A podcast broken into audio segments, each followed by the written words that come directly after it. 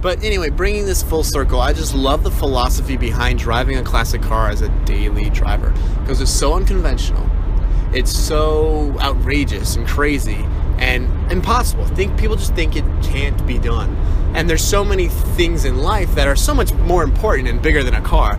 But just how we live and how we think and how we choose to interact with people and how we choose to plan out our life that is so influenced by our society and what is conventional culture. And so when we think that way, we limit our mindset and we limit, therefore, our, uh, our, our output. You know, what our lives actually look like. And when our mindset's limited, you know, what we do, how we behave is affected. So driving around a classic car as a daily, while it is just wonderful. It completes my style. It's something that I love, like how there is no break in my uh, expression. You know, like I don't leave the house with a guitar case in hand, wearing a suit, and I'm not hopping in my Honda Accord 2017. No, I'm hopping in this 1972 Ford Maverick, and I'm driving to wherever I'm going, and that thing that I'm going to is going to set my soul on fire. And I'm just so excited and grateful to be a part of that. And I don't want to break, I don't want any, like, sort of, any element that pulls me out of that. Um, and that's okay to, if you have those things, but if you can control what influences your life and how you travel through life, why not do it? You know, like if you want to live a certain way, surround yourself with those things, with those close those things that set you in that mindset that keep you there. Um, so anyway, uh, kind of on a tangent there. That's more of like a like like a very personal reason why I like the classic daily, but even more so than just a style, even more so than just a uh, than just kind of a learning experience. It is a uh, it's a symbol. It's a symbol. It's incredibly symbolic, that, and it, it essentially just says that it's like, look, there are many things that our culture deems as impossible as crazy and outrageous that they can't be done. And if you just look a little deeper than the surface level, you might actually find a way to accomplish whatever you think is crazy impossible, or pull off whatever you think can't be done, or, you know, drive the undrivable. When you hear someone talk about a classic car and like, yeah, they're so cool, man. I like how they look, they feel, they just it's like the car is an act it's alive, you know? It's it's not a it's not a machine anymore. It's a it's li- it's like a living. It's got a living heart in it almost. And then the sentence that almost always follows that comment, usually by the same person who says it, is like, "But man, they're just so fill in the blank, unreliable, gas guzzling machines, money pits." Um, you name it. And, you know, the thing is, that is incredibly true. I would say 80 to 90% of the time, maybe 80, 70 to 80% of the time, that is what you'll find. And so it's just a sim. Uh, going back to the symbol idea, it's just uh, it's very much a, a reminder and a symbol that just because there's a mass amount of opposition, it does not mean that the path on is necessarily wrong or right. Um, and for me, it's just so helpful because I feel so convicted about driving an old car. Like that is just it's almost it's it's it just feels like it's part of who I am, you know? And I love that. You know, it's it's something that I don't want to budge on. And because of that, it doesn't really bother me when everyone says to me, "Yeah, but they break down. Yeah, but it's going to be really expensive. Yeah, but this, blah blah this, but that this." All I'm worried about is finding that perfect vehicle that still fits my needs while, um, while you know, accomplishing the idea of driving a classic car. So once you kind of have that mentality, it translates into other things in life, like you know, a job or something like that, or even a, a, a way you want to live. Like Ashton, she loves the idea of just you know dropping everything and buying a van and living out of it for however long. And honestly, that excites me so much. And it's because of how a big part of it is because of how unconventional that is. And when you do things that are unconventional, it gets you in that mindset of opportunity, of possibility.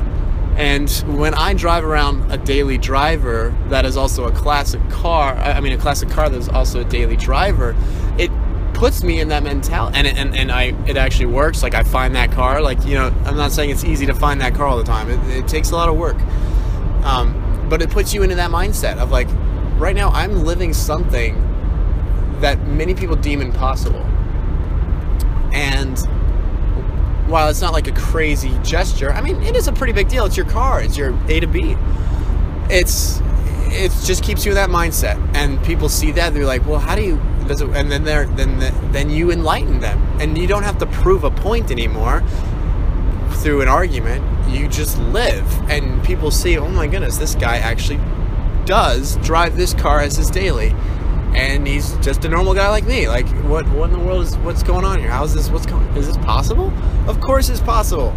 So I love the mindset it keeps you in that unconventional opportunity, uh, that that mindset of it's a, it's the pirate thing. It's called magic. It's seeing the world in that raw, creative outlook that God created us in.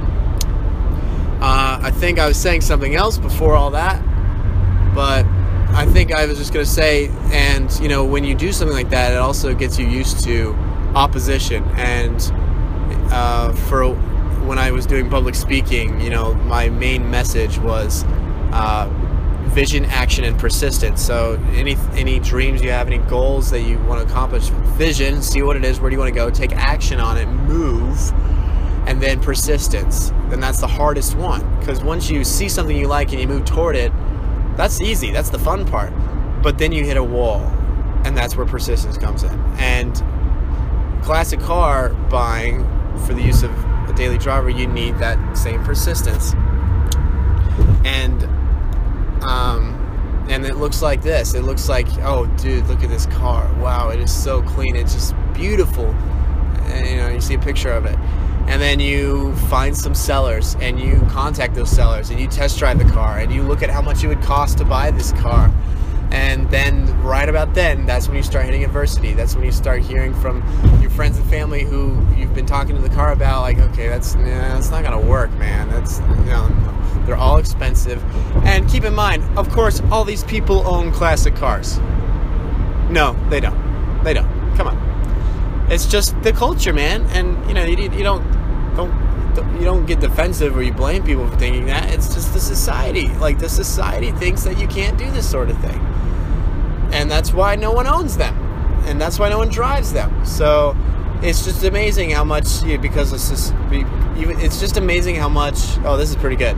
Write this down, class.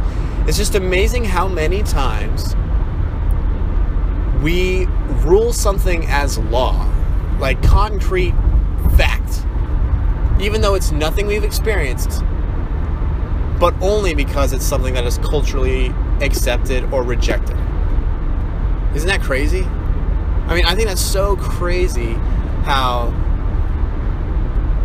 you might have never experienced anything or whatever you're talking about. You've never experienced that thing that you're talking about. In this case, owning and driving a classic car. But simply because of what society says, you are completely okay with saying yes or no to it. Now, certain things society bases its evidence, bases its truth on, are there's actual evidence for it. Like even in this case, there is. But what about things like that are trends? What about things that are just like you know styles? Things that are going to go out anyway, but our culture accepts them only for like these few short years. And uh, again, that just kind of goes back to the original argument. It's just like it keeps you in this ideology, this the, the philosophy behind the car keeps you in this ideology, this mindset that not everything that culture says is is you know absolute truth. In fact, the vast majority of it is just all subjective. But you get enough people thinking and believing the same thing, of course it's going to feel right. Of course it's going to sound right. That's human nature. Uh, anyway, I was talking about opposition, and it's just a good, it's just a good uh, example of it, and it gets you used to it. Uh, me and my buddy Josh Freeman, we like to do this thing where we will ask for discounts at stores we buy things from just to get rejected. We don't have a coupon, we don't have a discount code. We're just showing up and asking for 40% off, 10% off, 50% off. And of course, I mean, usually you get no. And just to feel that embarrassment, that rejection, that like complete and absolute like door in the face, um, it's actually good practice. And you ask, well, why do you need to practice rejection? Well, you because if you just stopped, you would never accomplish anything. You would never do anything mind blowing or hard. You never do anything that you, know, you feel good about because that's the end of the formula. The formula is vision, action, and persistence. Vision and action is great. You know, vision, you see it, you're motivated. Action, you take action on that motivation. But the persistence part, that's the hardest part. And that's where people screw up. I mean, well, not screw up, but rather, you know, stop. You know, that's where people, you know, they go and look at the car. They look at it, and then they start getting opposition. They get opposition from the sellers because if you're looking to drive a car, a classic car as a daily, you're gonna run into sellers who this this car will not work for you, and either the price won't be right, or you'll the engine that's in there is for drag racing. That's a pretty common thing. You know, a lot of classic car buyers they use them for as race cars, and they dra- and they put them on the drag strip. So they got really powerful engines in there that you you can't like they're not for the road. Um, and so you get opposition from all sides. But we are all going to have things in life that we strive for, that we want to become, that we want to achieve, and there's going to be adversity. Some roadblocks are going to come up. And that determines our level of success. Right there. That determines our level of output, our level of achievement, and our level of purpose. Is just because, you know, that first roadblock you hit, are you going to stop? You know? No, you keep moving. So, in short, the philosophy of a classic car as a daily driver is just that. It's just like it keeps you in that mindset of of thinking unconventionally, not just drinking the Kool Aid, and maybe even doing the impossible because you're not drinking the Kool Aid. And it's just a very, it's it's you know it's a significant thing, but in in the grand scheme of things, it's a small thing. It's a small thing you're doing to show like, hey, this is deemed impossible by a lot of people, by our society, but it can be done. What else are we deeming impossible that can be done? And it gets you used to, it gets you accustomed to things like opposition and fighting. You know, there are times where the car, it will break down sometimes, you know, even if you get a good one, it will break down, just like a normal car. But then you learn. Can I put it back together? Can it happen? Keep left at the fork to stay cool. on I-95 North. Anyway, I've been ranting about this for a while, but uh, I hope whoever listens to it, probably just me, gets something fantastic out of it. I would love that. All right, people. Ciao. And one more thing. I just listened to everything you just listened to. If you've made it this far, all 12 or 13 minutes of it, that's very impressive. and one thing I feel like I didn't stress was the fact that it is possible. Driving a classic car as a daily driver is completely possible. Dude, people, these are, okay, these classic cars were just normal cars 40 years ago. These weren't fancy cars. They were just normal cars. So they, there exists cars from the 50s, 60s, 70s, 80s, however old you want to go, that are still intact. That have engines that weren't for racing, but just a normal engine my favorite example of this is the Ford Maverick. That is just super cool looking car, man, and it is so clean. It looks like a fastback. It is a fastback, rather. Uh, it, it, looks like yeah, like a, it looks like a muscle car. But get this: back in the day, it was an economy car. That's that's the there were economy. There's economy cars now. There's economy cars then, and. Uh, so I just wanted to stress that. I feel like I didn't make that clear. Is that like you know I'm living proof of that it is possible, and I'm still on that journey. Like I'm going to, I'm looking at purchasing another classic car right now. I feel like I didn't get that good of a one last time, but I've lived and I've learned, and I'm, and I know what things I need to look for even more closely now. So yeah, it is a very much a learning experience, but it it can be done. There's people who do it. The reason why I did it is not something that I just thought of randomly. I saw someone else driving a Ford Maverick, and I'm like, I talked to him, I'm like, is this your car? He's like, yes. And like, how? And he he didn't explain to me what I just said, but just essentially he just said I like the car and he drives it, and that was enough for him, and that that's fantastic.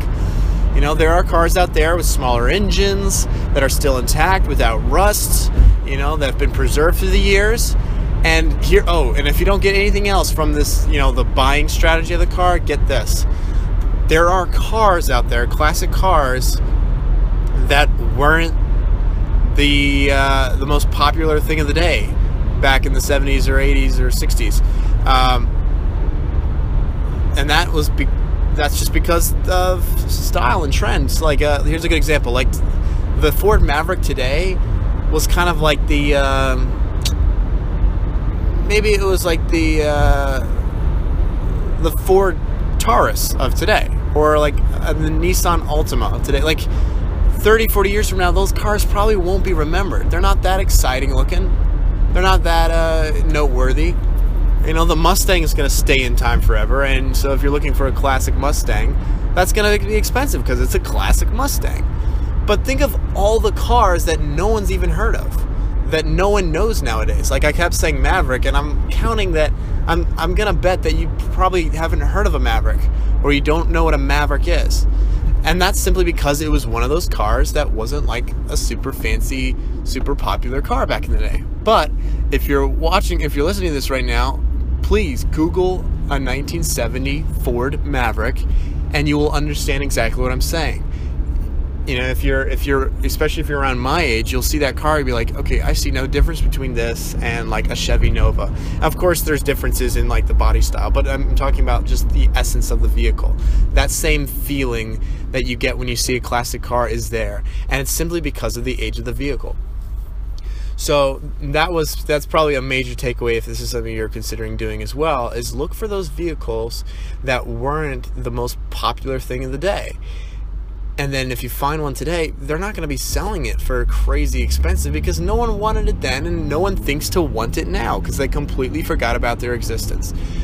So, anyway, this little tag was more just to encourage people who like the idea of driving classic as a daily that yes it can be done and there are ways to go about doing it in fact if you have a way to get a hold of me please do that because i've learned a lot in the last uh, four years of doing this um, and i've come a long way. And right now i feel 100% comfortable buying a car and driving it. You know that's 40 years old. I know what to look for. I know what things to avoid. And it's it's something you learn just like anything else. Uh, but it very much can be done. You know, there are certain things you want to look at, uh, the, like the um, how effective it is with gas mileage. Like I said, getting a car that maybe wasn't so well known, and uh, you know those barnyard finds, those uh, those grandma cars that have been locked in the garage for years, or you know have just been taken care of for so many years. Those cars are out there, and they're not going to necessarily cost you an arm and a leg. That's the cool part.